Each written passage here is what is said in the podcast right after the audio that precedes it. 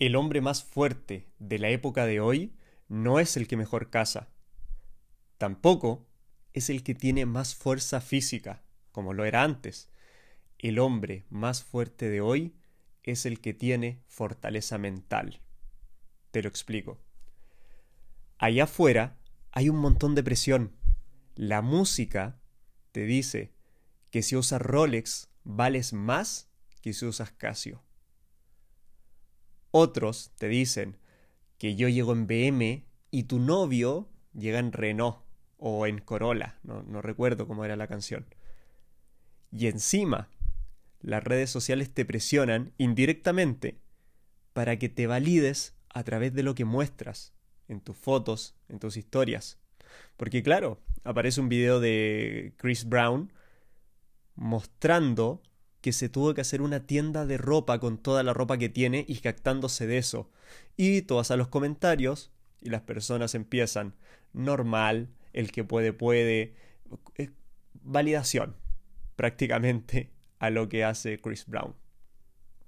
A lo que voy con esto, bro, es que si hoy tú quieres un Rolex, tú quieres un Audi, tú quieres vestir de Gucci, solo porque un reggaetonero lo dijo, o porque lo viste de un influencer, es porque tienes mente débil. Y te estoy siendo súper sincero, tienes mente débil.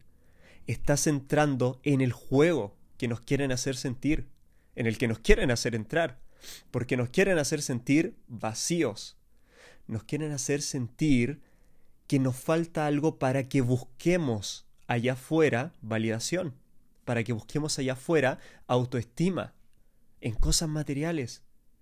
Y lo triste es que la gente se lo cree. El autoestima es un estado interno, lo que pienso yo de mí, autoestima. No tiene que ver ni con el BM que tengo, ni si visto de Gucci, ni si me puse Jordan. No, bro. Nada que ver. Y por mencionarte las marcas que están ahí, que más veo en redes sociales que la gente aspira pero es porque un reggaetonero lo usa, porque alguien lo, lo dijo y, ya está. Cuando acá, por ejemplo, en Chile jamás se ha jugado básquetbol, bro, y gente que no tiene puta idea de cómo se, se hace un, un triple o cómo se... No tienen idea de nada y quieren vestirse con la ropa de Kobe Bryant, de Kobe Bryant, de Michael Jordan. Y porque un reggaetonero lo dijo. O sea, eso es una mente débil. Si a ti realmente te encanta el básquetbol de pequeño, lo vibraste, en tu familia se hablaba de básquetbol, de chico lo conocías, te encantó, dale, bro, brutal.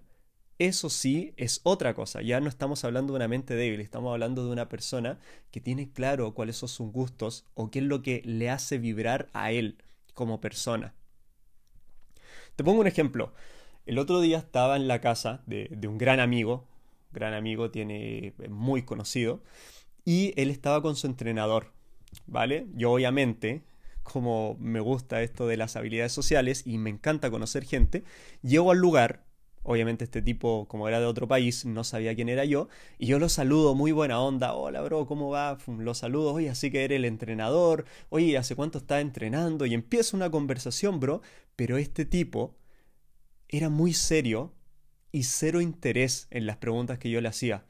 O sea, hasta lo noté un poco despectivo, ¿vale?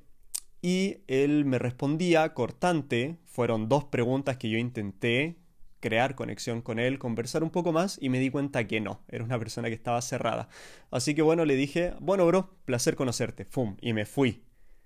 Luego, alguien le comentó que yo tenía redes sociales, donde tenía más de un millón de seguidores en TikTok, que tenía más de 600 mil seguidores en Instagram, y él mágicamente se acerca a mí con otra actitud, preguntándome por las redes sociales, preguntándome cómo había iniciado, y claramente yo acá veo a una persona con autoestima bajo, veo a una persona con mentalidad débil, porque es una persona que se prostituye emocionalmente, que prostituye su personalidad, prostituye su carácter, prostituye su estado de ánimo por conseguir algo a cambio.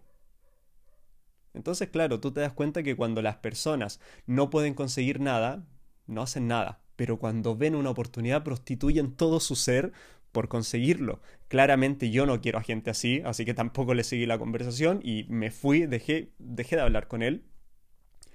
Porque eh, también respeto qué es lo que hay alrededor de mí. Entonces, esto es hablando de, de música y, mm, y, marcas de lujo, ¿verdad?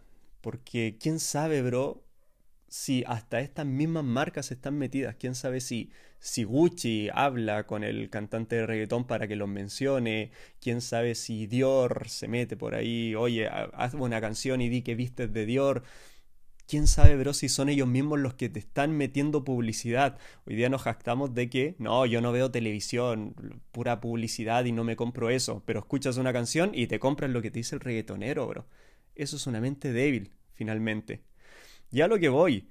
Si tú quieres comprarte hoy día un artículo de lujo porque te encantó la tela, porque ves que es cómodo, porque de pequeño tiene un valor simbólico para ti súper fuerte y te hace sentir de la puta madre, dale. Yo la última prenda que me compré que me hizo sentir poderoso fue una camiseta de la lucha libre, bro. Por el valor simbólico que tiene para mí. O sea, hasta mi Instagram personal se llama Freaking Magician por Seth Freaking Rollins, que es un luchador que admiro muchísimo. Entonces, de eso se trata, de eso se trata la vida. Y ahora te estoy hablando de marcas de lujo, te estoy hablando de de telas, de reggaetón, de música, pero no va solo por ahí, esto va en todo sentido. No sé si tú viste la película de, de Elvis, de Elvis Presley, que es brutal. Es esto mismo en la vida propia. Elvis, una persona blanca, que de pequeño se crió en un barrio de negros. Entonces, ¿qué pasa? Que él de pequeño iba a la iglesia y veía cómo se movían en la iglesia la gente de raza afroamericana, que era como que estaban poseídos y se movían. Los movimientos de Elvis lo llevaban años haciendo los afroamericanos. Y cuando Elvis Presley sube al escenario y empieza a hacer estos movimientos electrizantes arriba del escenario, lo empezaron a criticar, lo empezaron a juzgar, empezó la presión de la que te estoy hablando, empezó la presión social, que Elvis como persona blanca no podía hacer movimientos de negros, no se podía hacer en una época donde separaban a la gente de raza negra con la gente de raza blanca, estaban todos separados. Y Elvis empezó a sucumbir a la presión y lo amenazaron y le dijeron que lo iban a meter a la cárcel si seguía haciendo esos movimientos porque eran promiscuos, porque, o sea, un montón de cosas. Y Elvis, en ese momento, sucumbe a la presión, se viste de traje y empieza a tener otro personaje. ¿Qué pasó? Que la gente empezó a criticar y empezó a decir que quería al viejo Elvis de vuelta siendo que la prensa, el gobierno, todos metidos, los alcaldes metidos para que Elvis no haga los movimientos y la gente lo quería de vuelta. Elvis, ¿qué hace? Volvió a hacer sus movimientos. Y cuando los hace, ¡pum!, lo toman y lo sacan del país. Anda a hacer y lo mandan a hacer el, un servicio militar a Alemania. Se va literal como soldado para allá. Lo sacan. ¿Qué sucede después? Elvis vuelve con su esencia, bro, con su personaje, con sus movimientos, con su forma de cantar. No sucumbió a la presión. ¿Y quién es, hoy quién es hoy día Elvis Presley? Es una leyenda. Todos lo conocemos.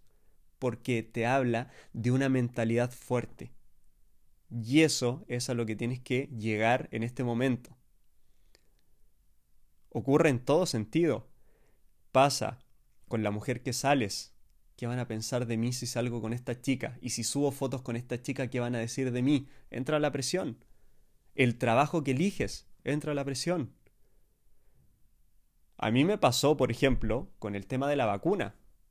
Yo no estoy vacunado y no soy una persona que crea que la vacuna tiene un chip de Bill Gates que te vaya a manejar, no soy conspiranoico. De hecho, todo lo contrario. Si en la vacuna viene un chip de Bill Gates donde sé que me va a manejar, bro, ¿dónde firmo? O sea, qué mejor que ser manejado por un crack, ¿ya? No tengo que tomar... Si, si a mí me dicen, de hoy en adelante no tienes que tomar más decisiones y las toma Bill Gates, firmo el papel para que él me maneje, bro. Condenado al éxito en este momento.